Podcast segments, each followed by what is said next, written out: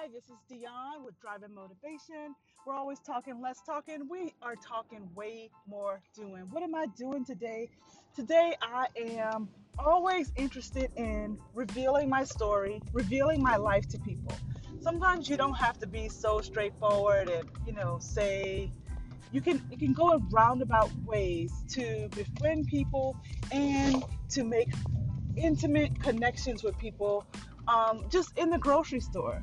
Uh, I just left Kohl's, which is a store that sells a bunch of stuff. I mean, it's not a grocery store, but it just sells clothes, shoes, uh, home houseware, appliances, etc., etc. Anyway, so I'm at the Kohl's. I'm checking out, and um, the lady, of course, as they always do, they asked, "Okay, ma'am, would you like to get a credit card?" And I say, no, ma'am. And they said, oh, but you could save 10% this weekend and tax weekend is next weekend. So you can save a whopping 30%. 30%. You can't beat that. She's trying to sell me on getting her card. And the cool thing is, I get to tell her my story. I said, ma'am, I'm not interested. I haven't used a credit card in over 15 years. She said, What? I said, Yes. I said, When I had a credit card, it gave me a feeling that I had more money than I had.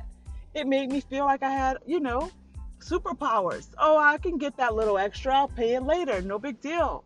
Interest, all that little bit of interest, I can afford that. It gave me an illusion of um, confidence that I could pay it later. And I'm pretty sure, you know, now that I haven't used a credit card in that many years, I probably could pay later much easier. But back then, when I needed a credit card, I did not need to add on additional items. And so I cut it off and I said, and I feel so free.